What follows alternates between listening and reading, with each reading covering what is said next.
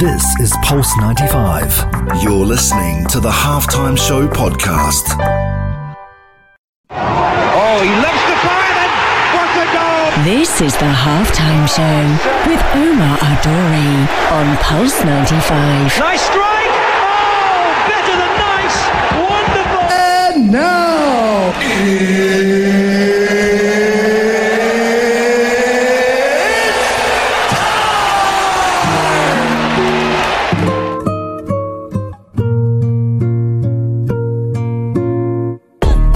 Shout out to everyone who's tuned in around the world, whether it's 95 FM, pulse95radio.com, our app, Sharjah Broadcasting Authority, or if you're chilling at home watching us live on YouTube. Shout out to my beautiful mother-in-law as well, Subi, and uh, and my mom as well, Fatima. And then you've got Ian, you've got Florin all the way from the US, you've got N Kassar as well, uh, you've got Bilal, you've got everyone who is tuned in, locked in. If you're wondering, and Anya, of course, can't forget Anya. If you're wondering why my, my voice is quite husky, um, it's not because I'm in that mood. It's basically because Arsenal played Manchester United yesterday, in which was a crazy game. Don't be mad at me, Florin. Be mad at the game.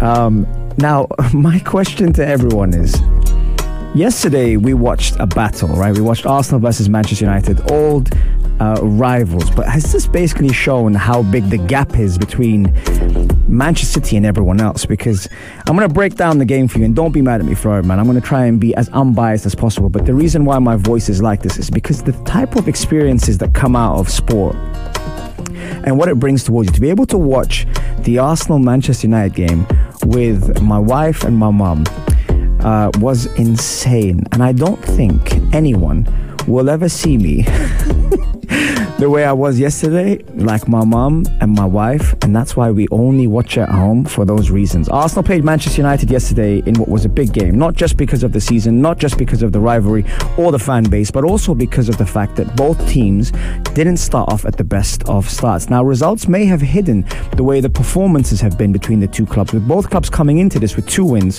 one of them losing one and one of them drawing one, but still, there's this tendency to try and keep up with Manchester City, who normally don't start the season as good as they finish it, as they've shown in the last three seasons. Now, coming into the fourth season, they want to make it four in a row, which will then show how one side of the league is. Although we all know that there have been very, very different um, patterns throughout the seasons when Liverpool were challenging, when Arsenal were challenging, etc. But this is huge. And not only coming into this game, we were looking at the new signings that potentially could have started for Manchester United, alongside the injury problems that they were facing. We also were looking at Arsenal, who had Thomas Partey out again, um, and the fact that all the onus was on Kai Havertz starting, and the fan base have been turning on him and blaming him for pretty much everything. Which again, uh, the boy's 24, 24 years old. Yes, it's a lot of money. Yes, he's from Chelsea, and yes, it hasn't been, you know, the most convincing to fit in the position that Arteta wants. But time is is crucial for for the footballer and for who he is. Not only that looking at the game and the way that the game started off, especially with Onana playing there, they probably touched the ball the most out of the Manchester United team. And what was happening was the build-up play was happening from the back. But once Onana gave it to someone else, that ball over the top was pretty much wasted nine out of ten times. One of the times it wasn't wasted was when Rashford came onto, who was their most threatening player throughout the game. Every time the ball went to Marcus Rashford, you felt something was going to happen. And credit to Manchester United, the fact that they were able to be very threatening on the counter attack away from home. Now, there's a huge stat at the moment that Man United have failed to win against the big teams in the in their last seven games away. Okay, but that doesn't say much because they still finished above the so-called big teams like Chelsea and Liverpool, etc. Throughout last season, finishing in third.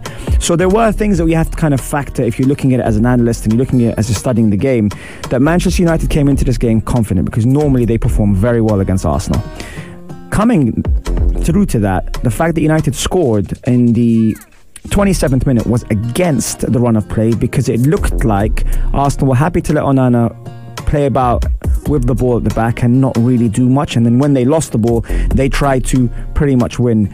Um, retain the ball, turn it over, and then try and attack them. So on the 27th minute, Marcus Rashford scored to make it 1 0 with Christian Eriksen, who I thought was their most creative player yesterday, and actually surprised a lot of people by how good he was when he was on the ball.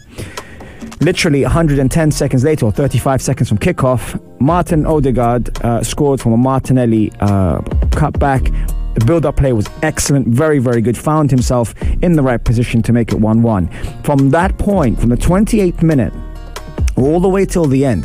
There were moments in the game where we thought that things would turn.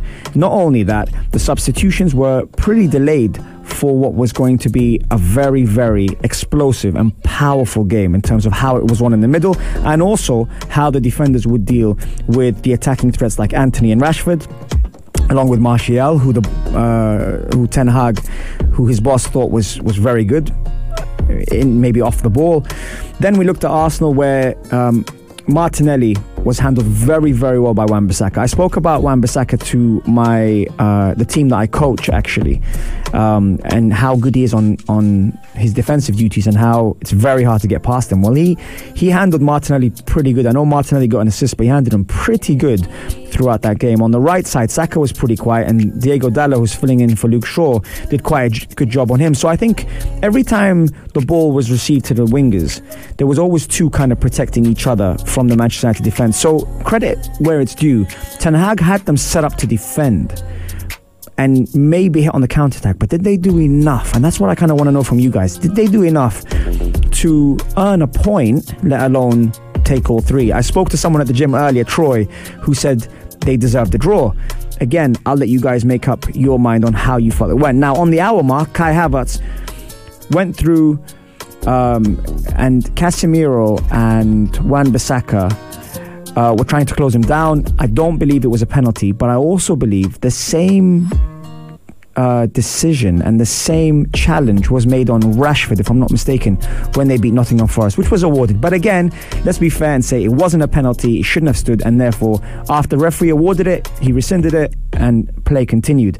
Now, in the 89th minute, Garnacho came on. Again, as I said, the substitutes were pretty delayed. Garnacho came on. And again, I was worried because apart from Rashford, there wasn't much threat coming from the United side.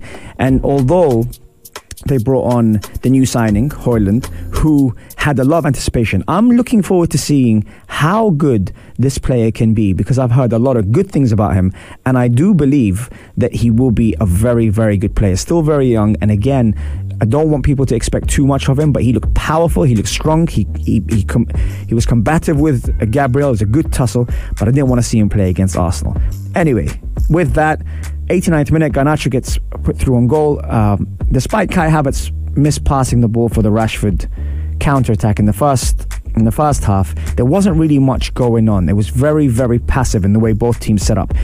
89th minute, Garnacho goes through. He's played in uh, from Bruno and places it really well, scores against uh, Ramsdale, and all of a sudden my heart sank because I thought we definitely don't deserve to lose this game, and it was one of those things where, again, any Arsenal fan will know the next day you will hear it from every United fan you know because apparently the banter on that side is real. And so I had United fans getting ready to text me to say, haha, we beat you 2 1 and VAR comes in. Now, there have been moments this season where VAR has been for and against clubs, and I do say it always evens itself out.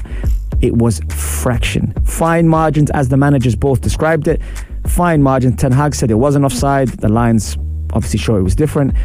But again, in the 89th minute, with all the extra time to be played, and the reason why the extra time was being played was because there was a lot of time wasting, which the goalkeeper got booked for that.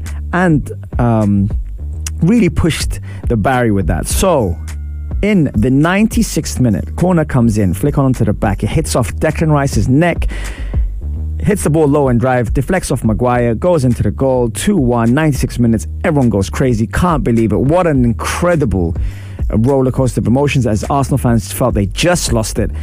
And then United go and try and get the equaliser. As they're doing that, ball falls out to Fabio Vieira. Fabio Vieira plays it through to Gabriel Jesus. Gabriel Jesus is one on one with the defender, slides the defender, slots it past, and Arsenal win 3 1. What an incredible, incredible game for the neutral. Not so much for United fans, not so much for the blood pressure of Arsenal fans, but exactly what the Premier League needs. And despite now having to go into the international break two weeks with no Premier League football, that was one heck of a way to finish that league roundup. and that is why my voice is the way it is today. Arsenal win 3 1. Arsenal fans, congratulations. United fans, commiserations. And for the Premier League, that is the kind of advert you want to see. End to end stuff. What a game. Let's take a quick break. I'm to need to break after that, and I'll see you straight after this. This is Pulse 95. Tune in live every Monday, Wednesday, and Saturday from 3 p.m.